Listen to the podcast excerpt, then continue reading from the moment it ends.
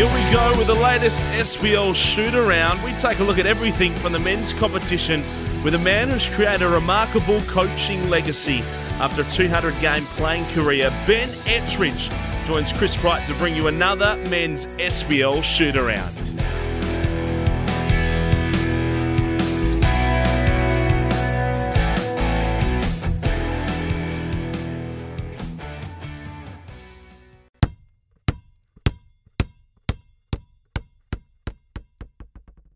Hello and welcome to SBL Shootaround. We're right in the middle now of the West Coast Classic. So a couple of weeks ago, we were just hoping to get involved in basketball action once again, and all of a sudden, we're almost a third of the way through the season, given how short of a season it is. So there's plenty of news to talk about. There was some great action on the court for us to talk about from round two of the West Coast Classic. There was some terrible injury news, which unfortunately we will have to talk about as well. And as I'll let my co-host let you know all about, we've got a very special guest this week that has been 12 shows in the making. This is the man who has been right at the top of our wish list since the very start here of SBL Shootaround. So very excited for everything that lies ahead on this week's show. I'm Chris Pike, but the man that you've all tuned in to hear from, the man who's starting to feel a little bit of pressure at his new club, given that they're 0-3, Ben Ettridge, thanks for joining me.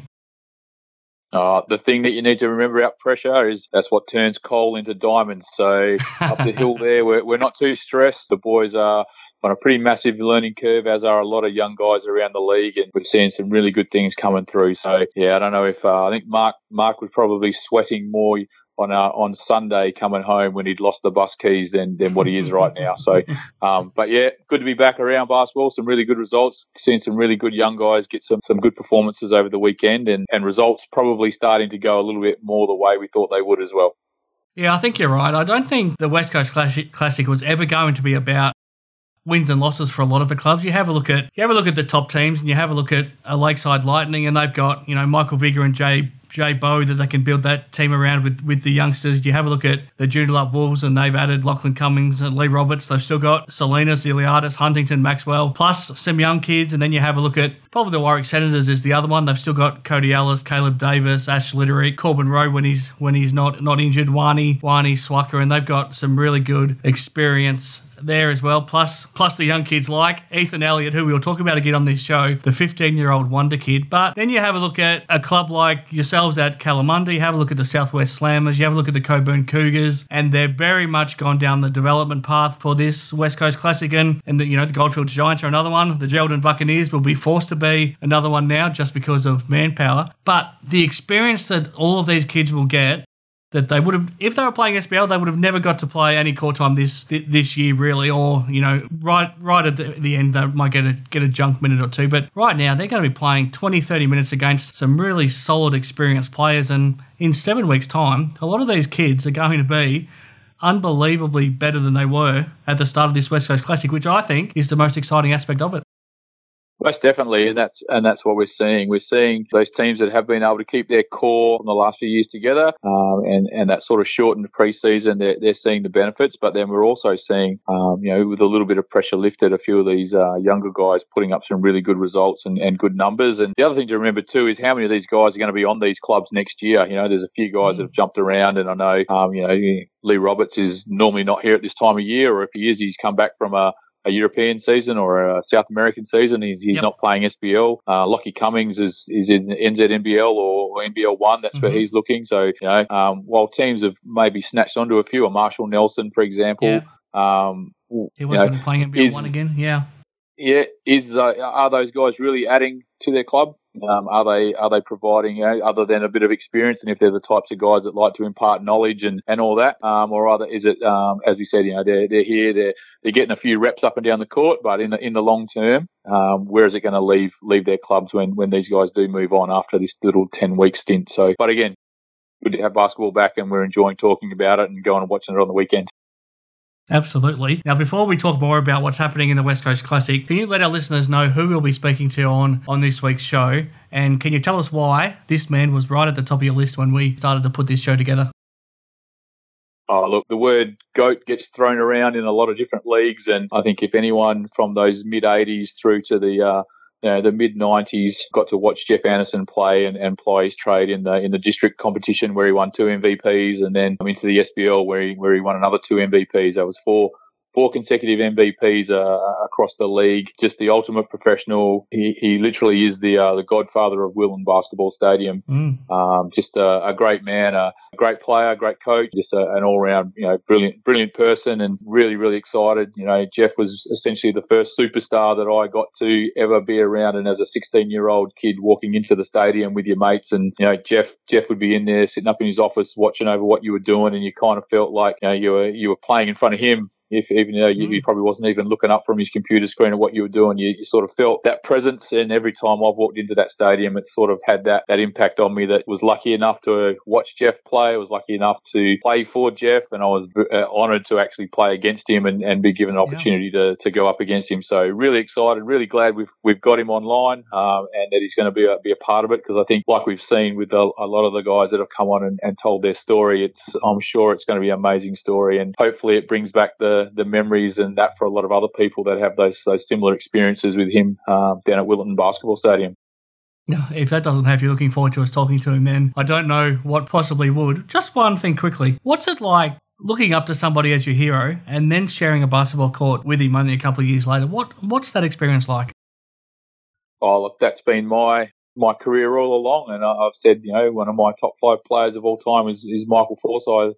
He was my high school phys ed teacher and basketball coach, and then got to play alongside him. And, watching these guys and growing up, I think that's kind of what we've spoken about in the past as well with, guys like Ryan Gardner and CJ, is that the young guys were down at the stadiums. They were watching. They were sitting in the front row of the stands watching their heroes run up and down. And it is quite tangible to be, in 2 years' time, be on the same court as them. So, it's hard not to be overawed, and I know myself at practice there was a lot of times when you'd really, really feel that pressure that you'd let him down, or that he was getting geared up for a game, and he'd see someone like me in front of him, and literally scored 10 baskets in a row at practice because you weren't even there. So and not in a demonstrative way. It's just was Jeff getting ready to play. He would just that's how good he was, and he could do that to anyone. So quite daunting, but again, in the SBL, it is a legit situation where, you can find yourself sitting there watching them one season, and the next season you're lacing them up and you're doing a preseason with them. So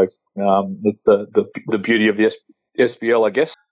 Just before we move on, would you like to see the MVP award named after Jeff Anderson? Would that be a fitting tribute to him?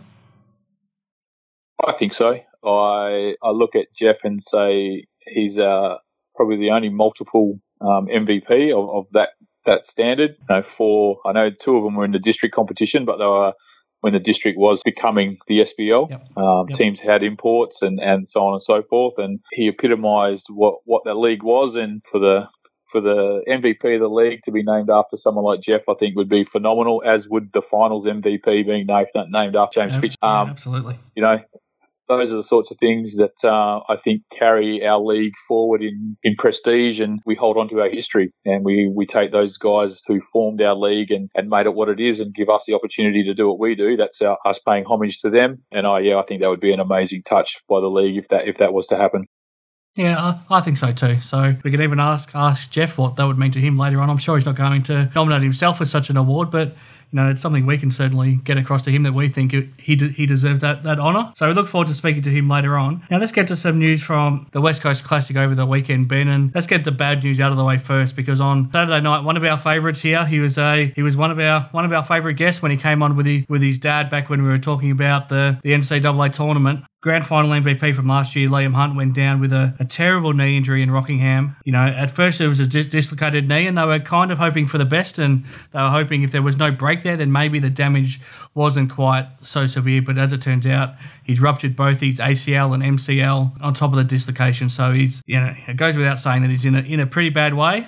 It just couldn't happen to a nicer bloke, couldn't happen to a better player either, who is right at the peak of his powers as a basketball player. He started this West Coast Classic in terrific form. As soon as it finished, he was going to go over and take up a contract in Germany. You would think naturally next year he would come back and play either here in the NBL1 West or over east somewhere in the NBL1 where he had signed. And like we have talked about before, the NBL competition itself was not beyond him. He was certainly good enough to be playing in the NBL. He still could be, obviously, but it's just going to be delayed 12 months now, everything that's happening. Just devastating news for Liam. Yeah, couldn't be worse timing or a worse injury. And again, to his credit, as we said, a brilliant bloke. And I just flicked him a message on Sunday afternoon when we sort of, you know, all that came clear that he had done that. And within a minute, he'd responded back and in his usual style. Yeah, had a bit of a bad trot, done me knee, so on and so forth. And yeah, just wishing him all the best. And hopefully, when he does have his surgery, if he's already had it, the road to recovery is quick and everything goes to plan. And we see the big fella running up and down the boards sooner rather than later. Yeah, he won't be having surgery for a couple of weeks just to let everything sort of settle down, the swelling to go down, and just to make sure, you know, everything's calmed down a little bit before they open it up. But yeah, we wish him all the best in his recovery. And yeah, it just turned out to be a horrible weekend because his brother Jesse didn't make the trip down for the two games because he wasn't feeling the best before he got on the bus. So they made the decision to not come with Jesse, and yeah, then to lose Liam on Saturday night the way they did. And his mum and dad unfortunately weren't down here this weekend, but they quickly joined him in hospital on Sunday and were there by his bedside with him. Yeah, and then they had to front up the next day. How tough is it for a team when you see an injury like that to one of your teammates, such a beloved teammate, and then you've got to front up the next day to play against a team that is just as talented as it gets? And in this competition, I think the Wolves are probably the favourites to go all the way. How tough is it to bounce back the next day? And throw in on top of that, you know, the fact that the game got called with 3 minutes to go. Yep. You know, the guys emotionally, that's a pretty huge impact. And yeah, all credit to them for getting out there and fronting up. And Dale obviously did a great job to get them ready to play, because when you see someone like that, your spiritual leader and your MVP go down like that, it would have just been a real horrible feeling for all of them. Sleeping that night, you're not at home, you don't have your support network, it's just you guys on the road. That would have been a really, really tough one. So yeah, look, to their credit, they got out there the next day, and Aaron Ralph, you know, took the bull by the horns and did everything he could to get them to be competitive. But yeah, just a real tough one for them. And yeah, heart goes out to those guys for what they had to go through over the weekend. Pretty remarkable to watch what Ralphie did in that first half. By the time he put up 27 points, they were up by, I think, 8 points against a team that, you know, they had no right to be up by that much against, given the players that you could compare on. Each team, obviously, it ended up being a blowout, and they lost by, I think it was 40 in the end. But yeah, for them to show that much heart in the first half. And it's funny, we talk about two of the veterans of the league. Once Seb Salinas moved on to Aaron Ralph, he only scored 3 more points. And we talk about all the young kids, but, you know, two guys who have played about 850 games between them, they had a big say in the end result. Yeah, and that's what it's about. You know, those guys are playing because they're competitors, and if they wanted to have the extra 10 weeks off, then they'd be sitting at home watching the footy. So as we've said all along, once that ball goes up, guys are going to play, and they're going to play hard, and they're going to play it the right way. So yeah, look, good to see those guys still running around. Now, you didn't make the trip to Kalgoorlie for obvious reasons, given your own injury situation. Kalamunda Eastern Suns are now 0-3. By my reckoning, I'm not sure you can lose another game if you want to play finals. How's things been at training this week with Mark Utley and the boys? Oh, look, as you know, I'm a phys ed teacher by trade, so maths isn't my strong point. So I'll have to trust you on the math calculations. And look, Mark's his usual self. That's probably one of the good things about Mark and being an experienced coach is that, you know, when you win, you say little, and when you lose, you say even less. He's very focused on his plan, and he's 2 years into his plan, and he's finding out who wants to play the right way, getting a really good look at the boys without, I think he worked it out that there's 75 points and 40 rebounds out with no Jav, Braun and Lewis. So yep. You know, the guys are getting, as we said, with all these other teams as well, without the players there, they're getting these excellent opportunities, and we're seeing who wants to stand up and play basketball and play it the right way. So no doubt tonight's practice will be a tough one as we get ready for the in-form Wolves, and you never underestimate the heart of a champion, and the Bucks will come out on Sunday, and I'm sure they'll give us, you know, their biggest swing they can to try and get a win on the weekend. Now, before I have a look at some of the great individual performers of the weekend, an update on our tips after round 2. You went a lot better this week. Obviously, the 3 winners from round 1 has left you a little bit behind, but you got 8 this weekend. But I was able to get another 9, so 18 to 11 after 2 weeks. Is it still winnable for you? Do you still give yourself a chance? How long we got left? We've still got seven more weeks after this. Yeah. Yeah, I reckon I'll close that gap if I can get it back to 4-4 with a couple of weeks to go. I reckon I'll be all right. So, yeah, keep one or two back each week and then see how we go. I might throw a few cats amongst the pigeons and see if I can upset the apple cart a little bit in that last couple of weeks and bring home a win. You know what you need? You need your Kalamunda team to start winning. Well, that would be nice. I might mention that in the pre-game on Friday that I'm looking pretty bad at the moment. So if the boys want to step up, it would be nice. Now, I wanted to have a look at some of the standout players from the weekend. I'll start with some of the more experienced guys. At Rockingham, Jackson Hussey started this season in amazing form. He had 16 points on Friday night, and then he backed it up, 30 points and 5 steals in that game we talked about against the Bucks. Yeah, I mean, we didn't know how much we would see of him this SBL season because he potentially could have been moving back to the United States, but he's started off in great form. Oh, look, I'll put it down to one thing. His lovely wife is back in the States, and this is all he's got to focus on. You know, his whole week is around playing basketball on a Friday and Saturday night, and that's what Huss loves to do, and I'm sure he's missing his dearly beloved over there, but focus Jackson Hussey, as we know, very, very, very, very tough to stop, and probably relishing, you know, playing with the ball in his hand a little bit more and getting those opportunities to get the ball up and down the court at his pace. So some good results coming for him. Gavin Field, 2 games on the weekend, he put up 38 points. I saw them play against the Redbacks on Friday night. I would have been really worried about what the scoreline would have ended up if Gavin Field wasn't out there. He's just such a competitor, isn't he? And even when he's trying to take a backseat and not trying to dominate the games to help his young teammates develop, he's still almost the best player on the court anytime he steps out there. Yeah, he's for whatever reason, he's never really got that look in at the NBL, but he's definitely a next level caliber competitor. And someone like Luke Travers is probably learning a lot playing alongside Gav, which is probably part of the move there to play alongside someone that's a very similar player. But yeah, Gav's always going to go out and get the job done. Ben Purse is the other one of the experienced players I wanted to highlight. He's almost having to play as a 5-man given how small they are right now, and he's only, would he be 6'5", probably? So against some of the bigger teams, obviously they're going to struggle a little bit, but he's starting this season as well as he ever has. And another 38 points, you know, from the 2 games. He's doing a bit of everything as he always does as well. You've got to admire somebody like him. Yeah, Ben just plays one way, and that's hard, and does whatever his team needs him to win. If they need to get points, he'll get points. If they need an inspirational play, he'll do it. They need rebounds, need him to defend the best player on the opposition. Perth is going to go out and do that. Very similar to Greg Hire. He'll just find a way to contribute and make his team better, and that's what he's doing at the moment. They playing out of position and almost the 0.5, if you will. That's what he's doing. He's doing it all for him. So they'll go as far as he'll carry him, and they've got some good players around him that are feeding off his energy at the moment. I'm so excited about what these 2 guys are doing at the Mandurah Magic. Tom Atkinson, I don't know if you can tell me a lot about him, but I didn't know a lot about him before these last 2 weeks. But again, he's 2 games on the weekend. In one of them, he had 18 points, 17 rebounds, 3 steals. Then 24 hours later, 25 points, 12 rebounds, 5 assists and 4 steals. And he's found a partner in crime too, Josh Hunt, who's made the move from Geraldton just to get more opportunity and court time. And he put up 38 points across the 2 games on the weekend as well. These are 2 guys we didn't expect to be talking about, but they're grabbing their opportunities with both hands.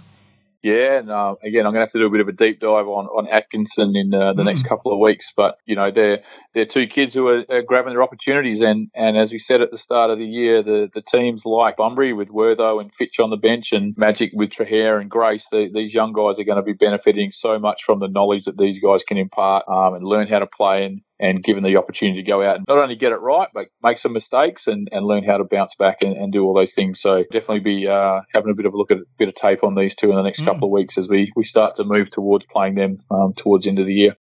Now, another duo that we have to talk about, we spoke about them last week as well. You dubbed them the Twin Towers from the Goldfields Giants. Mayo Malik and Major Garang against the Eastern Suns on Saturday night. They were unbelievable.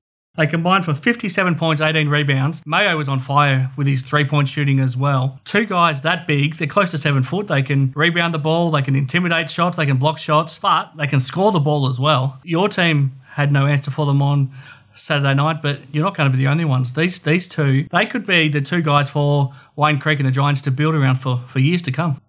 If I'm Brad French, I'm putting a contract that's got 10 years written on it, and we're locking these 2 up. I'm getting them sorted with whatever they need to be the backbone of that team. These 2 are phenomenal. without doubt, they're just, as I said at the start of the pod 12 weeks ago, these guys that go to the country teams, they get to go there and their job is to play basketball. And that's, 7 days a week doing whatever they need to do to get ready to play.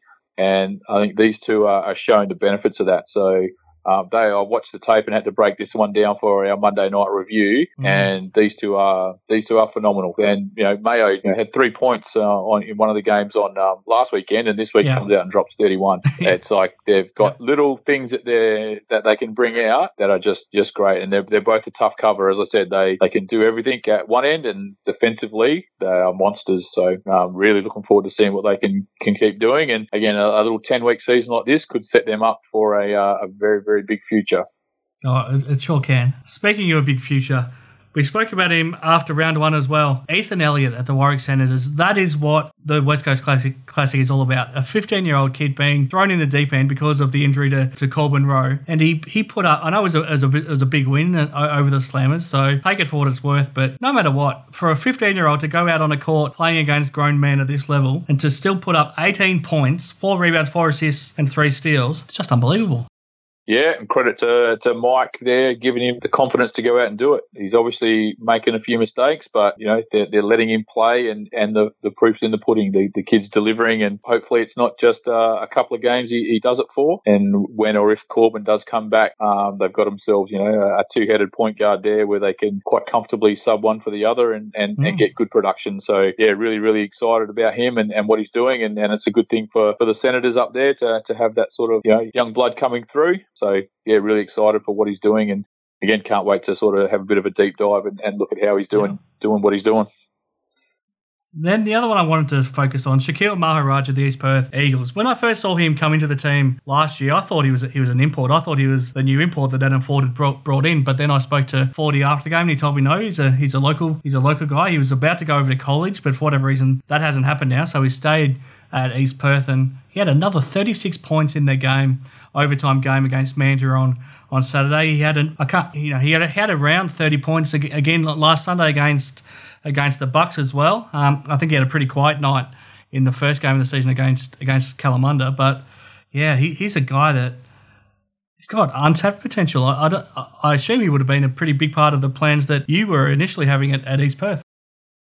Yeah, well, look, he's a kid that sort of he's come through the state programs here, and he did go to college. He went and played college in Canada, so he's done his 4 years of college, and then in his off seasons he's come back, and he's last year when he was back he was training with the Cats trying to get a DP spot, and I think he's been over to Melbourne and done a similar thing over there. So he's been on the radar of a few teams, and he's that sort of kid that again in the SBL they just have success. He's that 6'3", 6'4", does a bit of everything, and plays really, really hard. He's the sort of guy that, as you say, you could build your team around. And if you get down there and you watch the Eagles play, he's the guy that focused on the court. He's the guy that's running their warm-ups. He's the guy that huddles them up and talks. He's a real leader for them. So, yeah, they've got a good one there. And, who knows what his plans are for next year. Right now he's delivering for them and giving them that import-level style play. So, yeah, really good pick-up for the Eagles. And just finally, speaking of the imports, I guess because we've got so few imports in the league right now, some of them are really standing out. So I saw Caleb White play for the Redbacks on Friday night.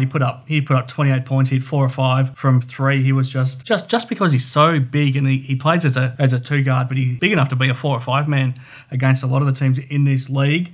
The other one, you've got Justin King, who he's been shooting the ball on fire. I think over his last 2 games, he's gone 8 of 10 from 3-point range. He had another 28 points. And then you've got Lee Roberts, who is a grand final MVP. He's an MVP-level player, and he's been a difference maker up at the Wolves. Because we've got so few imports, the ones that we do have, they're really making a difference. Yeah, and it's great to have him here. The way the cards have fallen and opportunities overseas aren't there.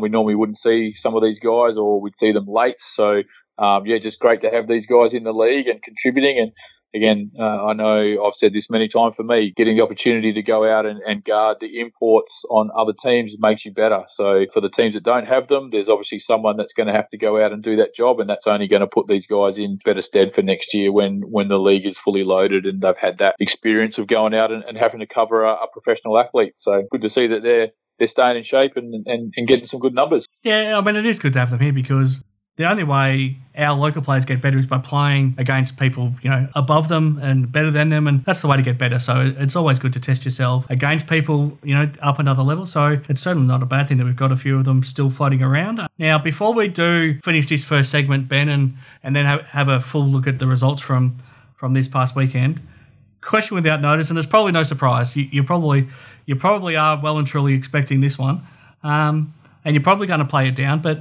I'd be silly not to talk about it this week. How are you feeling about going back to Joondalup as part of an opposition team on Friday night?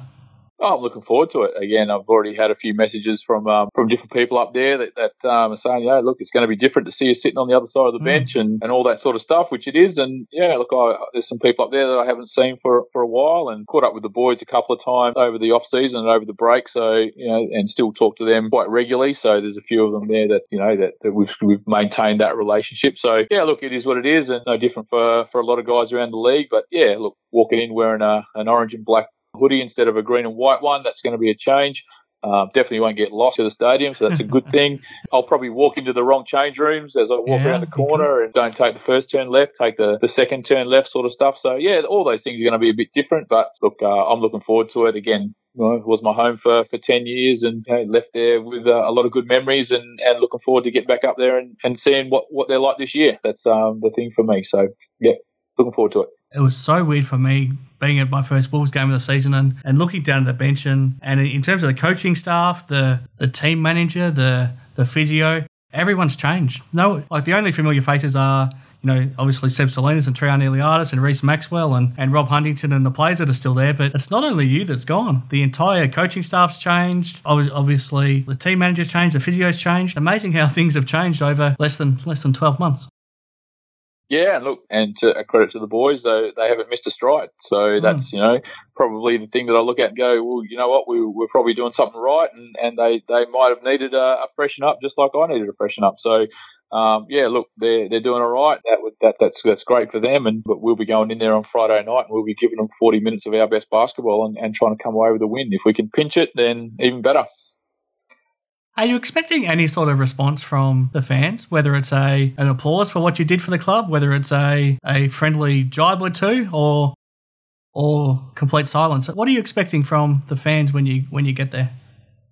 Oh, look, it's the SBL. I don't know. Like, you never know. I would hope that there's a few smiles and a few people say g'day, and if not, then, yeah, that's all right. I'll move on. I'll go and sit down on the bench and do my job. But, yeah, look, I wouldn't be thinking too much of it. It's like when the Wolves would go and play anywhere. Like, you know, the opposition crowd are always going to give you a little bit, or there'll be people there that know you, so and give you a bit of respect. So, look, yeah, water off a duck's back, really. But would hope there'd be a few people that would come up and say good day and how you going and that sort of stuff, because, you know, essentially at the end of the day, that's why we're involved in the sport. Oh, to be fair, if you're not welcomed back warmly, then something's wrong with the world, because what you did for that club, winning 2 championships, taking them to 5 grand finals in a row, it's an achievement almost unequaled in the history of the SBL, and what you did for that club and helped them turn themselves into, as we've talked about before on the show, so we don't need to go back into it, but almost a basket case 11 years ago to now, the trendsetters in the SBL, both on and off the court.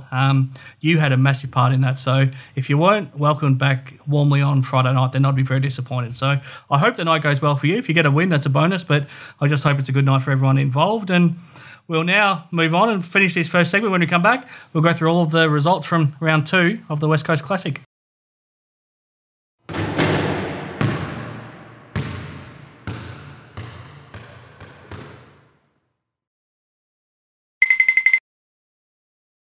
Okay, back here on SBL Shootaround, and we've talked about some of the standout performers. Now, let's go through the results from round 2 of the West Coast Classic. Let's start on Friday night, and credit to the Southwest Slammers. We know that they're going to be undermanned, but they'll be very well coached by Mark Worthington and James Fitch this season. They made the Rockingham Flames work for this one, but the Flames still too strong. Obviously, with Jackson Hussey, Travis Dernan, Ryan Godfrey leading the way, the Flames got over the line 76-65, Ben. Yeah, good performance there from Lee Roberts Pitt, 18 points and 9 rebounds. Again, opportunities coming his way. And as I said before, really great to see Travis Dernan fit and healthy and getting some numbers. So I think he's you know, an untapped potential in this league and someone that could have great success. So, yeah, good to see him in a spot where he can shine. Then at Belmont Oasis on Friday night as well, I was at this game. The Perth Redbacks beat the Cockburn Cougars 112-76, and I was amazed with the fact that the Redbacks put in a stinker 24 hours later, because they looked really switched on for this game. They put on a show, and Joel Wagner running the point when you've got two athletic guys alongside him, Tevin Jackson and Caleb White. It was really fun to watch. Marshall Nelson obviously doing what he does. It was a lot of fun to watch the Redbacks go about it, and I likened it to, obviously CJ loves his showtime, and I likened them to playing like that, and I felt bad for Coburn. They were undermanned for whatever reason. Luke Travis was there but didn't play. He did play the next night, so that didn't help Coburn, and it was a big win for the Redbacks, but they put on a show, and I thought they were building some momentum. Wasn't to be, but this was a big win for them. Yeah, and as you said, Caleb and Marshall sort of come back the next week and both shoot the ball at a fairly high clip. And excellent to see young Kai Chamberlain made the move from the Wolves down to Coburn, and seeing him get a few extra minutes and doing what we know he can do, which is score the basketball. Yeah, absolutely. That's the great thing. Coburn have got some really talented youngsters there now that are getting a lot of opportunity. Next up on Friday, Willetton Tigers, their first win on their new show court there at Willetton Basketball Stadium. They beat the Mandurah Magic 80-72.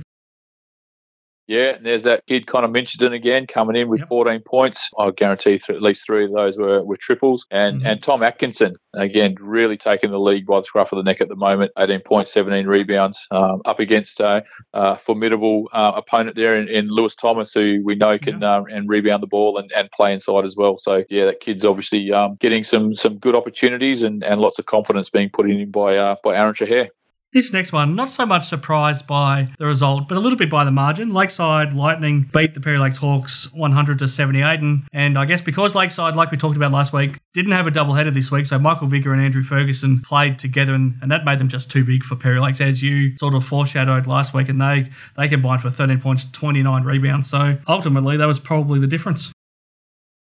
Yeah, and I think they might have listened to last week's podcast and took a little bit to heart the Twin Towers that I dubbed the boys up in Kalgoorlie there, and they were pretty fired up to show that they can do the same thing. So when you got a 7-footer and a 6'10", Dirk Nowitzki clone running around out there, Lakeside are going to be very tough, and getting good service from Sherville and Rowan McKenzie, two guys that have been in our state programs and headed over to play some college ball. I think they're sort of relishing the West Coast Classic and a chance to really get out there and go hard.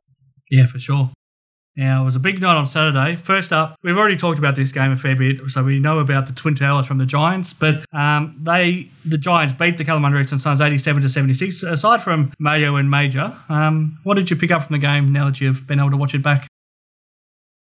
Oh, look, I think, where we thought the Giants might struggle in those guard spots, they've got a couple of probably combo guards, no real true point guard, but Fletcher Castorni, he's a big sort of three that handles the ball, and Ballantyne as well. Those two both play hard and keep you on your heels for a lot of the game. And for us, we're getting some good reps into Logan Viskovich and Ryan Blanchett, guys we know that can play SBL and will be good contributors. But we sort of see big things in Cooper Lowe. He's an undersized sort of five man. So yeah, look, we look at Cooper Lowe and we see if he keeps working hard and developing his range, he could be sort of a smaller version of Nick Kay, which would fit really well into our system and in SBL. And the boys' heads are still high, and they had a good hit out on Monday, and they'll be getting ready for two tough ones on the weekend. He could probably be similar to the Hunt brothers too. He's very similar build as well. They're probably two other guys he might be able to model his game on. Yeah, most definitely. And again, he's got a big heart, and we look at him and we remember the days of the Kurt Slavoleskis and Clint Reeds and Matt Fosters, who were all guys around that 6'4", 6'5", that in the SBL are very, very productive players. Good footwork and strong hands, almost like Taylor Mullinax. Just, an undersized five, but in the SBL can be a very, very effective player. Yeah, he could absolutely score, could Taylor. About to come a dad very shortly as well, so congratulations to him and Bree.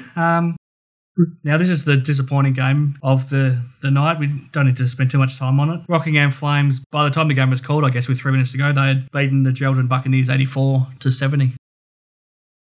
Yeah, and Jackson Hussey, one of his old teams there, really put on a show, 30 points from the Huss. Travis Dernan, learning that consistency. My college coach told me it's one thing to go and get 30 points on one night, but if you get six the other, you're not really doing your team a good service. You want your best game to be 20 and your worst game to be 15. That's where you want to be. You want to be consistent, and that's what Dernan's giving them. And again, you know, if they can keep Godfrey and Dernan and chuck a couple of, you know, Greg High back in that group and their imports and stuff like that. The Beard Brothers, The Beard Brothers, yep, they're all contributing. You know, the Flames are getting some good reps into those sorts of guys that are going to put them in a good spot for next year. And again, as we said, just horrible news for Liam. Can't wish him more good sentiments than we're doing. So yeah, hopefully he's up and about. Yeah, let's hope so. This next one, this was probably the best game we've seen in the West Coast Classic so far. The only game that's gone to overtime. The Mandurah Magic ended up getting over the East Perth Eagles 94-90. But yeah, there's some a hell of a lot of players that stepped up to have big games. And anytime it goes to overtime, it's always a bit of excitement. Yeah, look, I think we kind of start dubbing these East Perth Eagles the cardiac kids. You know, every game they've got, they're playing hard. Luke Coburn and Chris Clausen doing a great job getting the boys playing hard. And again, when we see these teams that are equally matched, both teams no imports or Aussies out there playing, we're seeing some really, really close results. And again, everyone involved in this game got to coach a game and be involved in a game that went to overtime and then went down to the wire. And that's something that probably for the Mandurah Magic, especially in the last couple of years, hasn't happened. So Trahare's actually getting to coach these guys through the last few possessions of a game, and for East Perth, they're learning how to finish off a game. They got it right against us in week one. Maybe they got it wrong in this one. That's the decisions that they're getting to make. So Kieran Berry will be better for that experience as he runs point for Luke. This one wasn't quite as close at Warwick Stadium. The Warwick Senators beat the Southwest Slammers 130-58. Yeah, and as we said a couple of weeks ago, maybe Wertho and Fitch should have challenged Mike and Jason Cooper to a game of 2-on-2. Maybe that would have been a little bit closer. But look, again, this is what we're talking about. We've got a big discrepancy in experience and you know, talent that's on the floor. You know, credit to the Senators, putting 130 points up in a 40-minute game is phenomenal. And for the Southwest Slammers, I've been on the back end of a few of these sorts of losses in my career as well. And if it doesn't kill you, it's only going to make you stronger. This one was a lot closer than a lot of people might have expected too. The Cockburn Cougars pushed the Joondalup Wolves all the way, but in the end, the Wolves just got over the line, 92-88. Watch this one quite closely, given that we play the Wolves this Friday night. And look, it was, you know, the Cougars jumped out. And as I said last week, it's always a tough one for us. For some reason, we always get the Cougars down there in the middle of winter. Whether it's the drive down or something, we just don't start well. And essentially, you know, Tryon Iliadis basically went bang, bang, bang, 3 threes in a row and took them from a couple of points down to 6 points up. And the Cougars never really got it back. And that was the margin at the end. So good service from Luke Travers there. Good to see him. Hopefully there's no little injury niggles and that's why he missed the night before. But, you know, that's kind of where we would think he would be performing, maybe a few more points. But, yeah, that sort of 12 rebounds and 6 assists, given his versatility, very Gavin Field-like in his work that on Saturday night. Yeah, for sure. Now, this one was a real surprise, given how both of them went on Friday night. So Perry Lakes had a big loss to Lakeside. The Redbacks had a big win over Coburn, but complete opposite here in this one at Bender. The Perry Lakes Hawks beat the Perth Redbacks 93-65. Yeah, and again, the Hawks are one of those teams that they're always going to come out and give you a ball game, and things that take you out of your game, and they will be very well prepared. And Ben Purcell probably would have gone straight to Caleb White, given his versatility, and I would have expected Mitch Clark matching up on Marshall Nelson, and perhaps those two, you know, combining to give those guys a hard time. I know I messaged you and said, are you at the game? Is Marshall hurt? Because he didn't have many points at half time, and essentially it was that. I think that foul trouble really threw him. So, but yeah, look, credit to the Hawks there, and you know, the up and down Redbacks, as we've said, they're taking a little bit of time to work things out, and when they're getting it right, they're getting it right. But obviously on this one, they didn't quite get to where CJ wanted them to be. No, they didn't. Last game of the round at HBF Arena. You wouldn't know it from the scoreline, but the Bucks were 8 points up halfway through the second quarter, but from there, the Joondalup Wolves took over and ended up winning 88-58. I think, you know, just that emotional letdown. They obviously were prepared to go out, whether it was we're going to go out there and play hard for Liam or we're going to go out there and give these guys another serve like we did in the grand final. Those emotions probably ran out at half time. You know, Ralphie there, 27 points in the first half. I think there was it 8 threes or something like that. Just phenomenal shooting from him. And seven threes. Seven triples. So, you know, doing what he does best. And for me to see Daniel Vlahoff back after 2 knee reconstructions and essentially, you know, being signed as a 16-year-old a few years ago for us and doing great things in his first couple of games and then blowing his knee out. And then, you know, everything he's gone through to get back, and I was so proud to see him go 2 for 2 and be contributing to a win for his team. So, yeah, the Wolves are rolling at the moment, and they'll be a tough cover this weekend for us. I'm glad you mentioned Dan Vlahoff because Laura knows his mum very well. Obviously, you would recognise her from being on the door there at Joondalup games. So I've always told Laura that don't worry, you'll get to see her son play one day, and she got to see him play on Sunday, which was good. Oh, very good. Yeah, no, wonderful family and lots of support for Daniel, and brothers are coaching, you know, junior teams up there, and his mum does a mountain of work for the Wobble clubs and the SBL team as well. So wonderful to see him back out there running around. There we go. Round 2 in the West Coast Classic is done. Now let's not waste any further time. When we come back, we'll be speaking to the legend Jeff Anderson.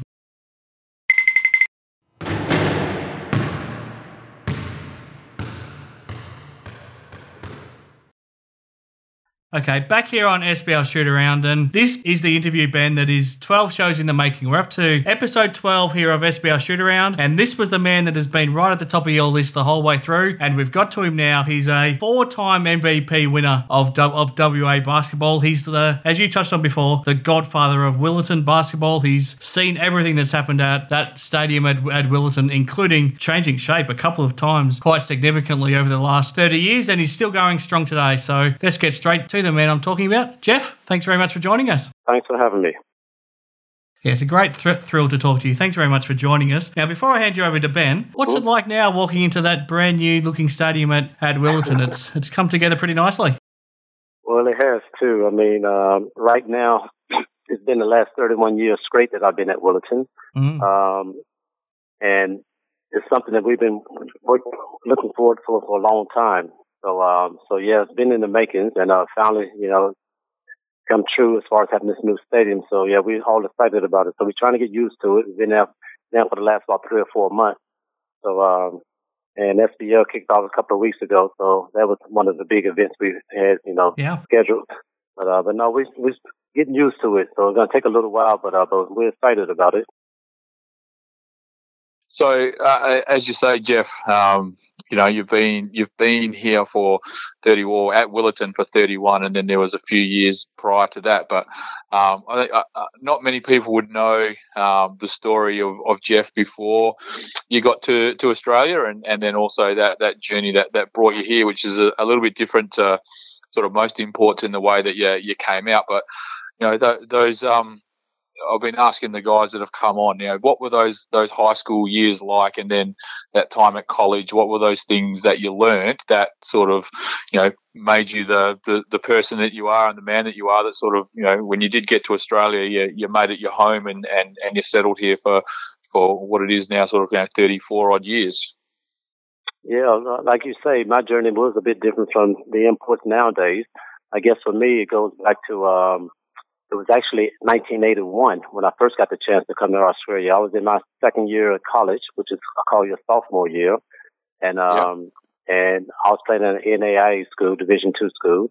But what it was that, we had our big tournament taking place in Kansas City, and some of our coaches was at the tournament. Our school did not make that particular tournament that year, but we had a couple of coaches there. And, while they was there, it looked as though there was some sort of, big conversation about sending some guys over to Australia, something that's going to do for the first time. So this is probably back in 1980 when they started talking about it, because they organized it for 81. And my particular coach from North Carolina, I was at Hopcomb College. He kind of threw my name in. I did have a good season, I guess, my sophomore year, and maybe he thought I was an ideal person and kind of, you know, put the name in the head and stuff. So they probably started planning back in 80, and, you know, when I was at university, I received letters about the fact that, you know, I've been chosen as far as one of the ones that's, you know, for a touring team, and wanted to know if I was interested. And one thing I remember at that particular time is that when I received the letter, they kind of stated that, you know, if I decided I want to go, I was going to have to be going to Perth or Queensland. And I remember sending back the letter just saying, yes, I was interested. I spoke to a couple of girls who was trying to find out about Australia, and they had no idea about Australia. They were saying things such as kangaroos go around the place like dogs in Australia. So I was really expecting to see kangaroos as soon as I got off the plane. But when I did send the letter back, I was really interested in going to Queensland because I thought that sounds better than Perth. I never, you know, couldn't even pronounce the word Perth. I didn't know how it was pronounced, but I just thought Queensland sounds better. So when I did get my return letter, mine said I was going to Perth. So what it was is that 16 guys went to Perth, 16 went to Queensland. And so prior to making it to Australia, we kind of met in San Francisco, the 16 guys. We kind of spent about 3 or 4 days with about 4 or 5 coaches getting to know one another before we got on the plane to go to Australia. And so we came out for 8 weeks during our off season, during the summertime in America. So we did a variety of things while we were here as far as doing tournaments and playing on particular, I guess it was back then it was called, was it Discreet? I think it was Discreet basketball teams. But yeah, that was my first taste of Australia. So I had 8 weeks of being out here, you know, with these other guys and, you know, meeting people. And the team I happened to got picked for was called Tigers Tigers, which is now the Willetton Tigers. So I got to know some people over at Willetton at that particular time because I played, you know, 7-8 weeks playing on the Tigers team. So we stayed up during that time and we all had to fly back out 8 weeks and we went our different ways. But what I did when I went back to university was that I kind of stayed in contact with the people over at Willetton. And I always felt like, you know, when I finished school, I wouldn't mind coming back. But after going back to school, after that tour, I was in my junior year, which is my third season. I had going back to Australia on my mind for most of the time. So what I ended up doing, to be honest with you, is that 2/3 of the way through the season, I kind of, you know, went up to the coach and just said, I think I'm going to go back to Australia. I'm going to leave school. I'm going back to Australia. So this is 2/3 of the way through my junior year where I decided I wanted to go back to Australia. I didn't want to play no longer. So just out of nowhere, you know, I had newspapers, people calling me up and want to know what's going on. And the coach, you know, he gave me his blessing because he kind of knew, you know, because I was walking around with Ugg boots and all kinds of things. I've never seen Ugg boots before, but I took that back to me to America. So I'm walking around with Ugg boots and people looking at me like, what do you got on your feet? But I really wanted to come back to Australia. And so I said to my mom I was going back, and she kind of said to me then, you know, you're not coming back. And so I guess that's one of the things moms kind of know, but I always felt like, no, I'm just going for 2 years, and I'll be back after 2 years. And but she pointed out I would not be back. And So I came out and met my wife the first week I was here. And so I've been with her, you know, ever since then. And so I came back in March of '83. So it's over 37 years I've been here now. But and like I say, I came back and played for Willetton, which was Tigers Tiger at that particular time before they changed over. But during my 37 years, I spent a couple of years, I guess, with Swan City Mustangs and a couple of years with Stirling Senators. But now the last 31 years straight been with the Willetton Tigers. So, one thing I always said about the basketball is that I still recall coming over from college, that touring team where I thought at the time when I was playing in the district basketball, I felt like the whole competition was similar to like high school. There were certain players that I felt, you know, capable of playing college ball, but I thought overall the level was more high school level with a bit of a mixture of some college players. But I must say, you know, over the years, obviously now, you know, just watching some of the young kids play and the way the basketball is nowadays, there's some very good players out here in Australia. Yeah, and look, on that team that came out with you, I know, so there would have been a few other guys sprinkled around. Who were the other imports that sort of came out with you that then also then came back and played? Do you remember, or would you know those guys? Yeah. Well, one thing that took place when we was part of the tour, we had one guy, like we were all NAI basketball players. We had the leading scorer from the NAI that was on that tour with us. His name was Bob Witt. Now, during our 8 weeks here, Bob got engaged to a girl, but he couldn't stay here. Obviously, we all had to fly back to America. But what took place, he was a senior, which means he had finished his last year at university, so he did a tour. He had already graduated. Okay. But yeah, so when I went back, like I said, I stayed no more than probably 8 to 10 months before I came back to Australia. When I got back, Bob was here because, like I said, he got engaged during the tour, and he was playing I went to play for Tangney at the time. I think Bob was playing for Swan City Mustangs. As I said before, not a couple of years with Swan City Mustang, that's when I teamed up with Bob with. We won most of that season. It was towards the end of the season where all of a sudden we got a third import that was brought over. And he was another guy from the tour, Andy Carey, a 6'10" guy. So all of a sudden we had three guys from that tour all playing with the Swan City Mustangs. We actually won the championship that year. It was a very good team, I must admit. But yeah, I played with Bob Wicks. I think his son is out here now. I haven't really met his son, but I think there's a Wicks that's been in a competition for a long time. Yeah, Tom. Yeah. Okay, yep, Tom, that's him. That's Bob Wicks' son. He's one of the guys that's part of the tour. And the other guy, Andy Carey, when he came out and played with us for the Swan City Mustang, Andy only stayed about a couple of years, but he went back. Bob stuck around for a while before he actually made his way back to the state. But yeah, as far as that tour, the 16 guys that came out here, those are the only ones I ever come across as far as coming back to Australia. Okay. And it just happened to show that all three of us ended up playing on one team. Ended up on the same team. Yeah. That's just amazing. And again, something that nowadays, I guess the advantage back then was the team actually got to see you play for 8 weeks. They got to see how you assimilated into the culture, how you got on with your teammates, what you were doing off the court, and so on and so forth. It's a very, very different process now. A lot of the time when you do, as you know, when you've sort of recruited imports as well, it's really, it's a luck of the draw. Most of the time you'll get the good guys, but sometimes, what you see on the tape and what the agents told you when they turn up, it's nothing like that. So that's look at it, it's almost like the reverse now. Our kids are all going over on these tours to the US to try and make high school teams and college teams, and the coaches actually get to see them play live and all that sort of stuff. So that's just a massive advantage, I think, is for a touring team to come out and actually be able to play with these teams. It would have been a lot of fun for the Aussie guys back then as well, having someone new come in, but also for those teams, looking as far as recruiting. So there was one thing 15 years ago, I think, over at Lakeside. It's a college team in America, Athletes in Action, and they do a lot of traveling. And I know for a number of years they used to come out here. It was through Lakeside Rec Center. But that was an opportunity because even this year I coached at Willetton, I remember seeing that Athletes in Action team come out and like you say, being able to see the players play. You can see, what they're like, and you get the chance to talk to them also because you can meet the players. And I remember recruiting a guy through that program just for the fact that, like, they've been able to see the guy perform and stuff. Because otherwise, it is a look at the draw as far as, unfortunately, these agents, they make everybody sound like superstars. So even myself, when I came out with the touring team, I supposed to have been 6'7" when I seen the program. And I'm thinking 6'7", and I'm thinking, 6'3", nowhere close to it. But I think a lot of us were bigger than what we supposed to have been, even though we had some big guys, because basically with 16 guys, they brought 8 small guys and 8 big guys. So I was one small. And all the big guys was from 6'8" on up, seemed like it. Yeah. So they were the big guys. Okay. But still they had me still 6'7" in the program. And I think that was the start of all these guys shrinking on their way to Australia and stuff, because everybody was bigger than what they supposed to be, but even though we still had some big ones. And I think I've actually, Mike Bustle at Perry Lakes actually has that program. He came and showed me when I was was there one day. He goes, "Have a look at this." And I remember that's why I knew the journey here was a bit different. And if ever you could grab it, there's actually your profiles in that.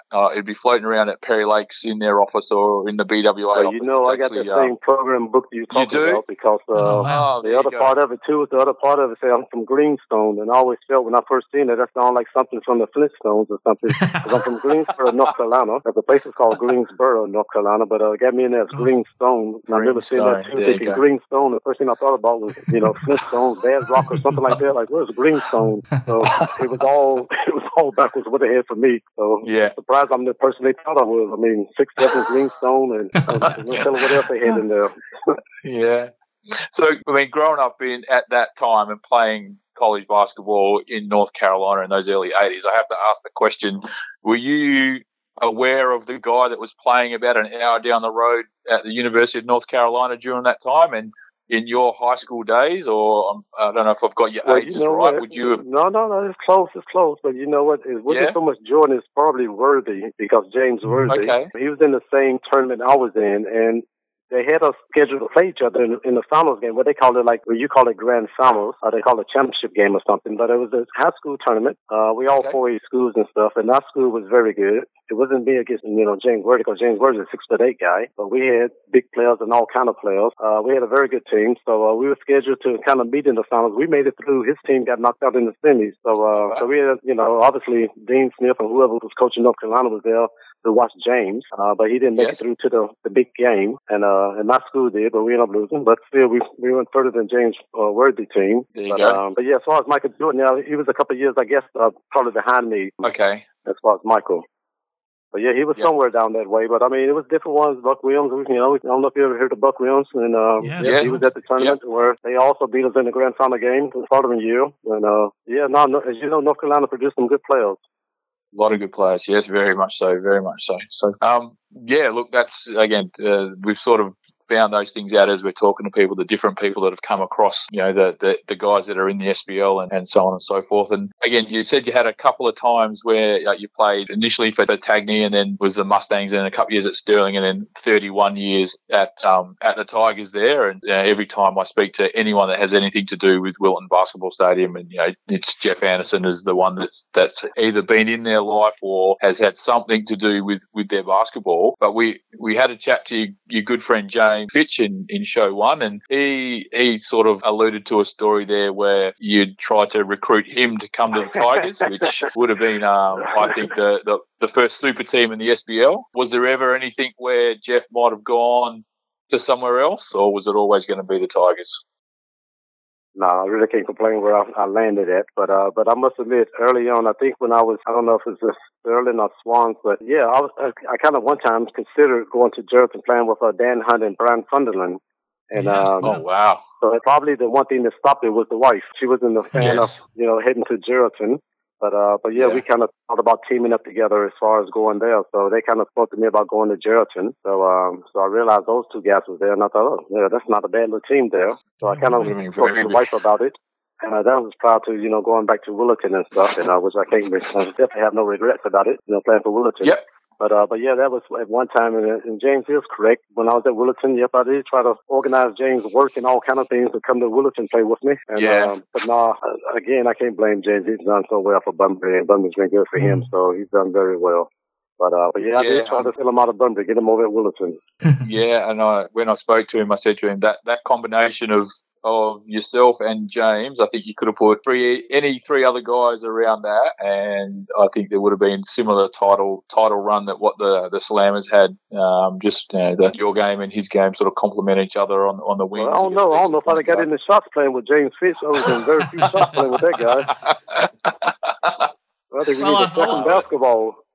I wanted to ask you about that because he told us that if he was playing today, he looks at today's game and he said that he would have no trouble beating Snoopy Graham's 82-point record. He would go close to putting up 100 points a game if he was playing today. Do you feel similar about if you were playing today? He would bring that up, wouldn't he? I'll tell you what, I still can't get over that. In my dying days, I'm going to still remember that game. But, that was really something. I mean, the crazy thing about it, I still recall one of the referees was Peter Lucas. I still remember having 46 points left, and Peter trying to say to me afterwards, you played well. And I'm looking at him like, this guy just scored 82 points and 46. That's a long way away from maybe 82.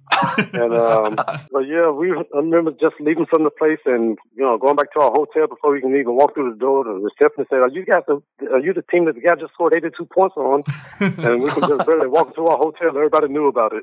Yeah. But, that night, we just could not do anything with this guy. I mean, I done played a long time and seen some really, really good players, particularly in this SBL and stuff in State League. But that night, I don't know what was going on. We just tried everything against this guy, and it wasn't a big fella. It wasn't like he was just counting everybody inside and, you know, just had size and that sort of stuff. He was only about 6'6", but he was just this jump shooter, just could not miss. Yeah. And we tried everything against him, but we just could not stop this guy. And I've never seen nothing like that. I mean, I kind of consider myself a decent defensive player, and I tried my best against them. And I thought I was playing good defense, but it just showed me what it's the next level is like when you get to the NBA. Because this guy, as you knew, he went back and played for Atlanta Hawks. Because I remember speaking to my brother a few days later, or a week later, just said how the guy just scored 82 points on him. As soon as I told him his name, because I think that was his last game he played for Calgary. That was his farewell present. Okay, and so he went back to Atlanta Hawks, because my brother said, hey, he plays for Atlanta Hawks. And I'm thinking, yep, Slippy Crown, that's the one. I said, yep. He just scored 82 points against us. But yeah, that just shows you almost like what it means to be an NBA player, because he still, he had a fairly decent, career in the NBA. I think he had about 5-6 years there. Yeah, he did. I think one of the years they averaged about 13, 14, 15 points. Probably that year he came back after scoring 82 points against us. But yeah, he won a six-man of the year. Oh, did he really? Yeah, six-man of the year with the Hawks. So, yeah. Oh, okay. Okay. Well, that made me feel a bit better anyway, so at least he was a decent player. There you go. But he was only the second one to do that, because Dan Hunt was another player that scored at 82. He absolutely was. Yeah, absolutely was. We spoke to Dan, and he said his first year in the league, he didn't really score that much, and then the next season he sort of realised that if he wanted to stick around, he needed to start to put some points on the board. So, well, I got to say about Dan's 82, that was against a young team, because I think it was against Corbin Cougars, and I felt like Corbin was a very young, developing team at that time, so his is not as legit as the other one. Okay. Oh, we was a good team that year. We was a good team, and we went down there. I think we were sitting in the top three. And yeah, you see what happened to us. Yeah. So you just sort of touched on it then, Jeff, in your time, and again, Willetton being such a huge part of the WA basketball landscape, and the quality of players that have come through. Are there any guys that, especially the Australian guys that have come through that you sort of looked at and thought, yeah, that kid's got, you said, when you got here, you sort of felt like it was a high school level, but who are the kids that you've seen come through that stadium door that you've sort of looked at and gone, yeah, you're destined for, NBL or beyond? Well, probably the number one person would have to be Daniel Johnson and DJ. Yep. As you know, he plays with Adelaide. And I've seen him right throughout, the high school program, specialized program, and throughout his career, junior career with Willetton. And he had the size and had the shooting, he had everything, to be honest with you. And he had I had a really good career playing with Adelaide. But he's probably about the biggest talent I remember seeing come out of Willetton. And I really thought he had the potential to go even further. Sorry, last time I spoke to DJ, he told me that he was keen to come back for at least one SBL season to play in the new building at Willetton. So make sure you don't give up on him. Okay, yeah. Well, I mean, the last time I was involved with basketball at Willetton, that level was assistant coach, and he was one of our players when we won the championship that year. So, I'm gonna definitely take that back. I'm gonna take that back to Willetton and let everybody know that, because that'd be nice for him to come back and at least have one season with us again. Yeah. But he was the biggest talent I thought, and I really felt like DJ could have went further. Obviously, he went off to college. He went to Pepperdine for a little while, but maybe when he gets back and play that one season, I can find out whatever happened there, because his college career was very short. He decided to come back after a certain amount of time, and then he just landed in NBL and just stayed there, but I really felt like he had to, particularly nowadays, you look at the way the game is played, and he would be an ideal 6'11" guy that can shoot the ball. Absolutely. And, but yeah, I thought he was probably the biggest. I mean, it's a lot of kids nowadays from Willetton heading their way, making their way off to colleges and stuff. But yeah, I would probably put DJ at the top right now. Okay. And I think if I get it right here, I think you're probably the only league MVP that's also won a Coach of the Year award. So how did you find that transition from going from being, again, a league MVP to someone who's then coaching a team and doing a job so well that the rest of your peers said, no, this is the Coach of the Year? Because essentially we don't normally see that happen. It's very rare in the NBA that someone, Magic Johnson's probably the only person, that, or Larry Bird as well, win a league MVP and then go and coach. They don't tend to last that very long or have that success, whereas you are someone who, four-time league MVP, and then to come in and be a head coach and win a Coach of the Year. What was that sort of, seeing it from both sides, what was that like? You know what, I enjoyed it probably maybe even more than when I was playing, as far as seeing the guys win and stuff. It was just a different way of just, being involved with basketball. I really enjoyed the coaching part of it. But at the same time, after two seasons, I decided I had enough of it. So, So I stopped after 2 years, and one thing I got to say though, as far as the coach, I understand coaches a lot better now. Where as a player, you just kind of tend to shorten your training, you can walk away from it, and that's it until the next training or the game, same sort of thing. But coaches, it just stays with you for a lot longer as far as what goes on. So, it was a lot of wear and tear as far as being a coach and all the stuff you go through. But the enjoyment was so much more. I felt as a coach, just being a coach and being a player. But yeah, no, I enjoyed that. Those 2 years I was there coaching. Being, as you know, your father was an assistant coach one of the years. Yes, he was. Yeah. Yep. Man was one of the coaches one of the years. And I mean, I did similar when I was at Sterling, as far as, you know, being a player coach. I did that a season there too. I only did one season over Sterling and stuff, but yeah, I enjoyed it. I kind of thought about it. I think, you know, once I did finish up that second year, that's when I did receive Coach of the Year. So you think after Coach of the Year, you want to continue. I decided, you know, yeah, that's enough. But yeah. No, like I say, I guess for me, having a family and stuff where I enjoy the time with the family and everything, and I know that takes away a lot from it. And especially if I'm going to coach, I really got to put a lot into it. Where, you know, it's a lot of work that needs to be done and a lot of training and different sort of things where you can't go about it half-hearted and stuff. So yeah, I enjoyed those couple of years I was coaching at Willetton and stuff. And basically, you know, I guess back to 2010 when I was assistant coach to Shane Happel and when DJ was playing for us, you know, we won a championship. And again, after that season, the rest of the coaches continued. I thought, oh, that's enough again, so I pulled out of it again. Well, after 2 trips to Kalgoorlie and 2 trips to Geraldton, I could not believe that because our playoffs, during the playoffs, it sent us to Kalgoorlie first, then Geraldton second. Those was our 2 that's playoff enough teams before we made it all the way through. I don't think it's twice to go to Kalgoorlie and twice to Geraldton. So, but no, I enjoy coaching. I enjoy coaching. Right now, I'm doing a lot of coaching with the kids at Willetton, which I really, really enjoy. I have my you know, academy programs and stuff. But right now, I probably get, you know, I'm just enjoying coaching juniors and stuff. And particularly the kids that's not at the elite levels. I like to see the young ones try to make it up to that sort of level. So right now, I think I got, you know, I'm busy just doing that. And I'm enjoying that. Oh, that's brilliant. Well, speaking of coaching juniors, if we go back 30 years when you did start coaching some junior players at Willetton, was there one player? And just remember who my co-host is. Was there one player who stood out in those junior teams back then? Let me see. Somebody kind of come to mind. Some kid about Ben Ettridge. You know. Yeah. Yeah, he was a little tough old player though. Yeah, you can, as you would know, he's not going to take a back step to nobody. So, no, as far as physical players and that sort of stuff for a guard, no, he's almost like don't have the speed of a Westbrook or nothing, but he got that sort of nastiness about him where, if he goes to the basket, if you're going to be ready because if he misses, he's going out to his own rebound and put it back up. But, Ben, he was a nice little player. He was a good player.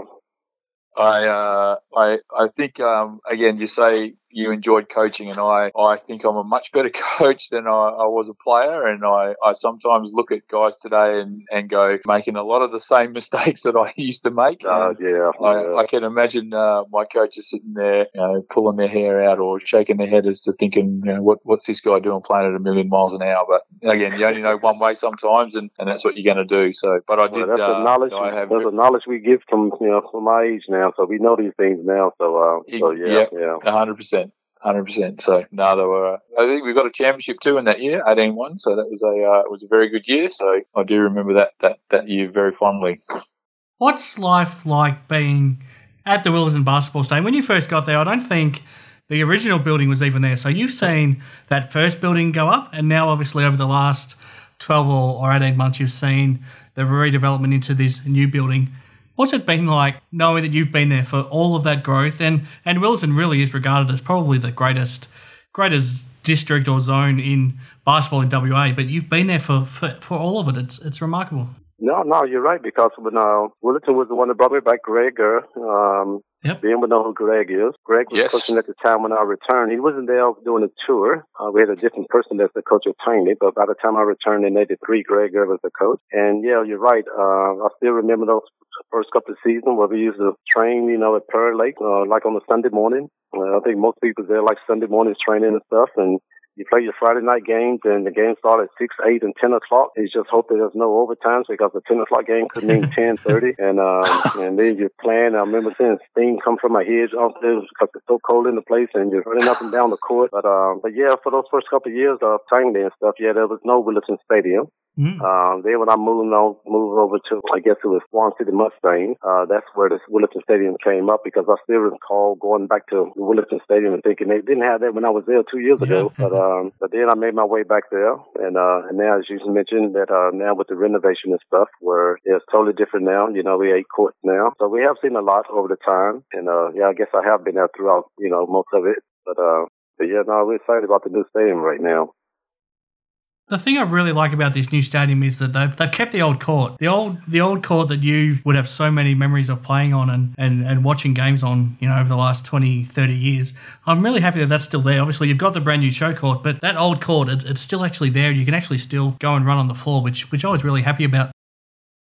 Yeah, well, what it is that, no, you won't be able to run on the old court. The old court is pulled up, but we got a bar that's built back from the old court. I got some of the wood here if you're looking for some. I got some of the old court here also. But yeah, all the courts have been replaced. All the courts are the same, like, throughout the whole place. So we didn't keep court one. We didn't keep it, but we have. But it's actually still there, even if it's a different floor. Yeah, that's right. Yep. And like I say, with one of the bars we have down below, it's built through the old floor and stuff. And there's a few things around the stadium which still shows what we kept, you know, the old floor.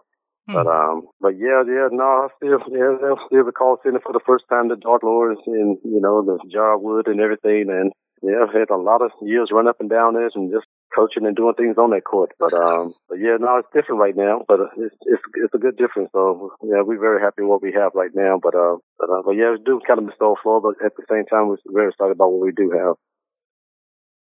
Going back to when you were a player, some of your achievements are remarkable, and there's the 4 MVP awards, and, you know, you have a look at some of the seasons you had. That 1989 season, the first one, where it was officially the SBL, and you put up 35.4 points a game, 10.2 rebounds, 4.6 steals. It's remarkable, and even over the course of your whole SBL career, unfortunately we don't have your district stats, but just your SBL career, you know, 25.2 points, 6.8 rebounds, and you shot the ball 56% from the field, 44% from three-point land. Your achievements are remarkable. Was there times as a player where you would be out on the court, and maybe it's that 46-point game, other big games, where you just felt unstoppable? Did you feel like that sometimes? Yeah, I always felt like, as far as, you know, offense and stuff, I was pretty confident in myself, where... Yeah, no, I didn't have a problem, to be honest with you, as far as on the offensive side of things. I mean, honestly, too often I still recall one particular player by the name of Simon Parker. One thing I used to hear all the time was always telling me to shoot the ball, where, I mean, I guess I was a pretty decent shooter and stuff, but yeah, I try to play more of a team game and stuff, where, even though, as you can mention, I did score a point. But yeah, I just felt like, as far as scoring, I didn't have much of a problem with that. Obviously, I've seen some players that was hard to stop, stop them from scoring, but I never felt like, as far as myself, where I feel like I can score most times, because I think I had a fairly decent jump shot besides driving to the basket, and as far as jumped decent also. So I felt my overall game was pretty good as far as offense, but I feel like I could probably score most times if I really wanted to. I think Jeff's, as you can tell through this, what we're talking about, he's a very, very humble man. And recollections of watching Jeff play, and then also being a teammate of Jeff's, is that no matter who it was that came in for the opposition, Jeff would basically match what they did. So as he said, you know, Snoopy Graham has 82, but Jeff just goes about his job and gets 46. And for anyone, that's, you know, phenomenal. I remember Chris Sandel comes in and drops 55. Oh, gosh, you remember Chris Sandel, yes. Mm. Yeah, but Jeff has 38 going the other way. No one could stop him the other way. Booker Jones comes in and has 50. Jeff has 46 again. Like, no matter who it was, and there was no trash talk. The only thing that Jeff would do that you could tell he was getting a little bit mad would be hands on the hips, and he'd cross his feet over. Oh, and he'd stand there. My wife told me about that all the time. And it was just that.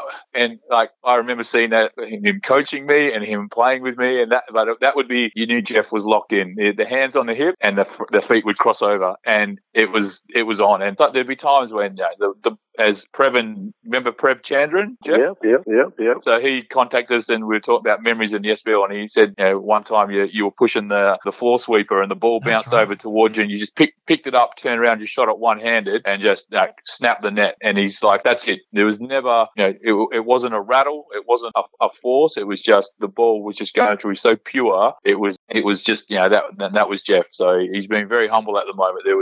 There was no doubt that once the ball hit Jeff's hands, it was going to be a bucket. And yeah, I guess Simon Parker might have been right. A few more times shooting the ball would have been very good. I heard that so often from that guy, just always telling me to shoot the ball. Well, because he's the point guard, and he knew there was a lot of assist. He was the point guard, and yeah. But half of the time, he's sitting on the bench telling me that he's not even on the court. He's still screaming at me to shoot it. So just sit there and be quiet. What about life away from basketball? Going back 40 years, there must have been something about living in Australia that you liked, and how happy are you that you've been able to call this home ever since, away from basketball? No, I've never once complained about anything different as far as going back to America. I do miss family, no question. And now this is easily home, being out in Australia. And as far as since basketball is finished, I enjoyed my time and stuff. Like I say, I had a fairly decent career and stuff, and I'm still involved with basketball, working for a great place over at Willetton Basketball Stadium. So like I said, I really can't complain. Working with kids, teaching basketball, trying to learn to play the game of golf right now, so that's my new sport.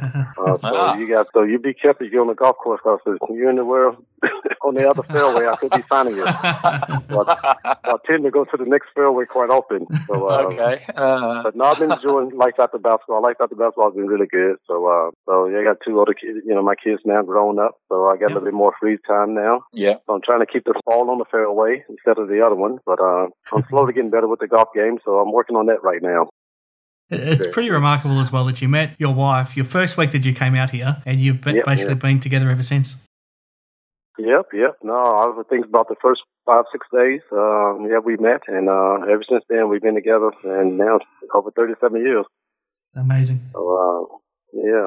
Yeah, and look, that family aspect, one of the first trips away with the team was with the Tigers. We went down to Secret Harbour before it was anything, and there was a little basketball court there, and I just remember Jeff being there, and Audrey was there, and she was doing all the cooking for everyone, and it was just like, that's what she did. She was just, Audrey was essentially being everyone's mum, and Jeff was the coach, but she cooked and did all that for us for the whole weekend, and that's something that I've sort of always held with me, is that was the team that you wanted to play for when you were around people like that were going above and beyond and all those sorts of things. So, yeah, just a very great, and I still remember that very clearly, that weekend where we were away, and it was all about basketball, but you had people there doing those sorts of things for you as well. No, I enjoyed it myself, and we done took a few little teams down there. They still got their little court down there at Secret Harbour, and I haven't been there since 2010 with the SBL team, but that year we took them down there also, and now it's good. Good team bonding and stuff, so I enjoyed myself. Very much, very, very good.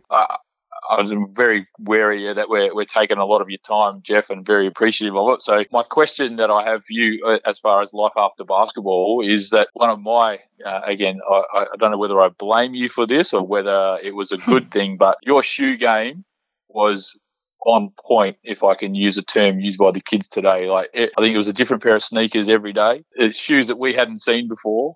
Has that been maintained? And oh, no. The basketball side of things is gone. Okay. But, they're not basketball shoes, but I still try to make sure, I had, some decent shoes and stuff to wear, but they never basketball no longer. So last time I ran up and down the court, I cannot recall. And that would be kind of interesting, the last time I actually, physically ran up and down the court. I can't remember this though. The new Bindex Center, Perry Lake, that grand opening, DJ was involved with Perry Lakes at that particular time. So CJ was organizing ex-SBL, ex-NBL playoffs for that grand opening. Yes. For the Perry Lakes Stadium. So I was one of the guys supposed to play. Now, what happened to me? The reason I didn't play was that when he called me up, I thought, I'll be interested in doing it. And he told me the date and everything else, and I kind of thought, I haven't played basketball for a long time. I don't want to look embarrassed. I better start working out. So I thought I better start doing a little bit of running. Then I thought I better start shooting. So I went down to Herb Graham, and the first time I went down there, I pulled a hammy playing with some guys. Oh no! And so I'm thinking, I better leave it for a while because it's about 4 weeks away before the grand opening. So I left it for a few weeks, and then I thought, we're a couple of weeks away, I better go back and try again. And I did the same thing again. So I had to call CJ and said I can't play that game. But so whenever Perry Lakes opened, that's probably about the last time I tried playing. That would have been about 2009, 2010, somewhere around there. Yeah, so I was looking forward to it. I was going to go out there and play, because they had all kind of players out there playing. And I was looking forward to playing that game, but I just couldn't make it. And I just realized, I gave up on it I tried to, I probably should have just left it for the game and just play the game only. Don't try to get fit or nothing. But trying to get fit and stuff, that was too much for me. But now just walking down the golf course, I realized walking is what I have to do. Perfect. Very good. Well, Jeff, like Ben said, you've been incredibly generous with your time, and we've been looking forward to speaking to you for 12 weeks, and it's been more than everything we could have hoped for. So thanks very much for giving us so much of your time. It's been a pleasure to speak to you. It's been a pleasure to take a walk back down memory lane and look back at what a remarkable life in basketball you've had and continue to still have today. So I know it's been a massive pleasure for Ben to catch up with you. It's a massive pleasure for me to speak to you for the first time, and thanks very much for joining us. Okay, thanks you. Thanks, Bob, Chris and Dan. Thanks very much for having me. No problem whatsoever. Take care. Thanks very much, Jeff. Really appreciate it. Okay, then.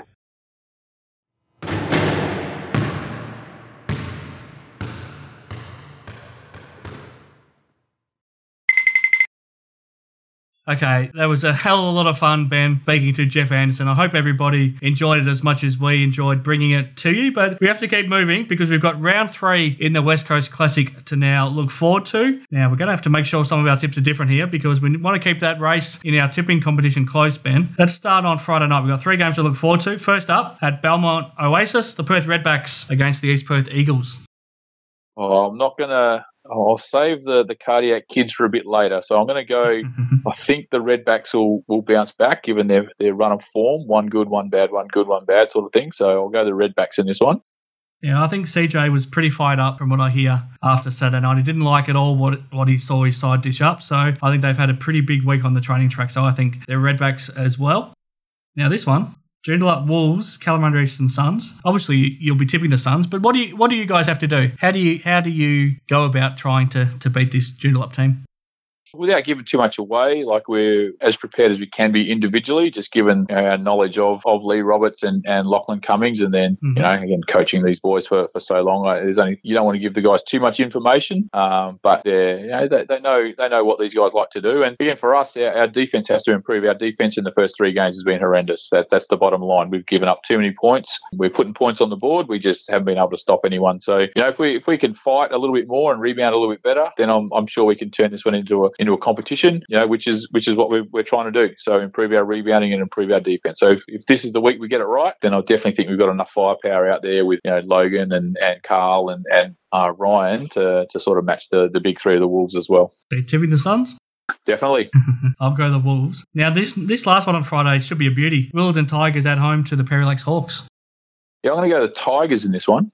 I think Damien Scott is a real tough cover. Lewis Thomas will sort of not be left to his own, but Ben Purser can't be everywhere, and Lewis Thomas is the sort of kid that could go out and get 20 rebounds in this one. And I think there might be a little bit too much shooting on the floor for the Hawks. They are big, but I think with the shooting that the Willetton Tigers have got, this might prove to be a little bit too much given what I saw against Sterling and also against the Giants the week before. So I think the Hawks might struggle in this one. Yeah, this is a toss of the coin for me. It should be really looking forward to it, but I might just lean towards Perry Lakes. Saturday night, East Perth Eagles at home to the Southwest Slammers. I'll jump on the Eagles for this one. Yeah, me too. Let's just hope the Slammers can travel a little bit better than they did last week. Perry Lakes Hawks at home to the Mandurah Magic. Mandurah starting to find some form, so this might not be the walkover that you might have expected a week ago.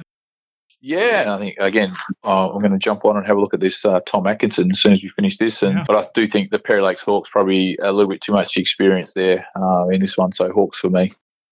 Now, this next one could be the best game that we've seen in the first 3 weeks of the West Coast Classic. I think it could very well be a grand final preview. Warwick Stadium, the Warwick Senators and the Joondalup Wolves.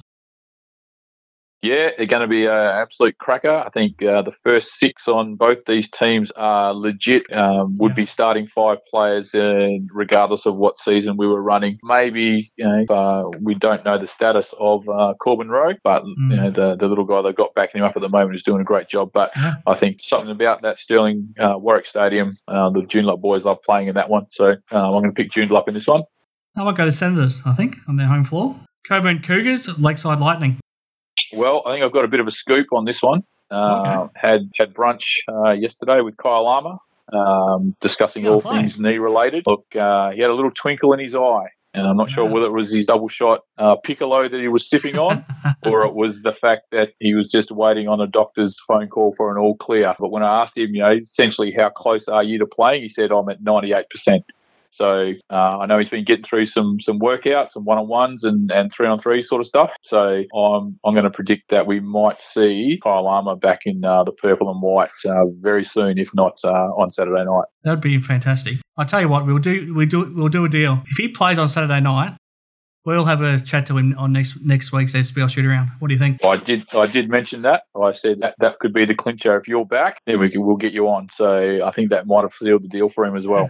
Let's do it. He's a fantastic person, more than above and beyond what he offers on a basketball court. So that would be fantastic news and a massive boost for Lakeside. That could very well top them off to be the championship favourites above Joondalup and the Senators, even if he is able to successfully come back. So yeah, fantastic news there. And it was a scoop, not something I was expecting to hear. So fantastic. Now, next game, Goldfields Giants, Rockingham Flames. This one, after the way the Giants played last week, this one's a little bit tricky to pick too.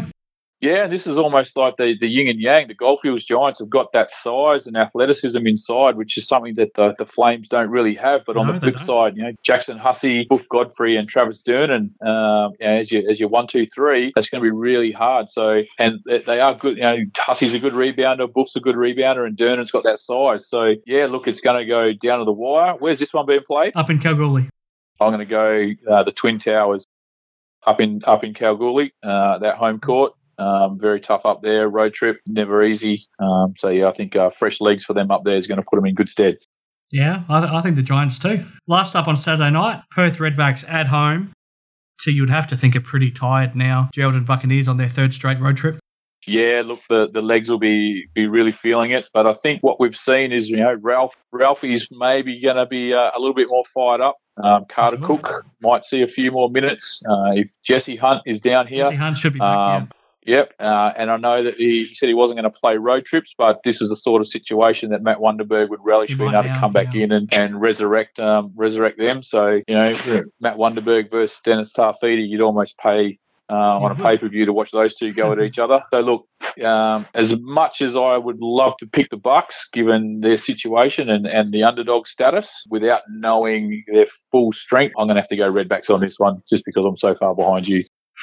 Well, I'm going to go the Redbacks too, though, so that doesn't help. Last game of the round, Sunday. Your Kalamunda Eastern Suns against the Geraldton Buccaneers. Tricky one. I guess a lot depends on what happens earlier in the weekend, so we just don't know. Yeah, I think, for us, the benefit of playing Friday night and then Sunday having that extra bit of rest.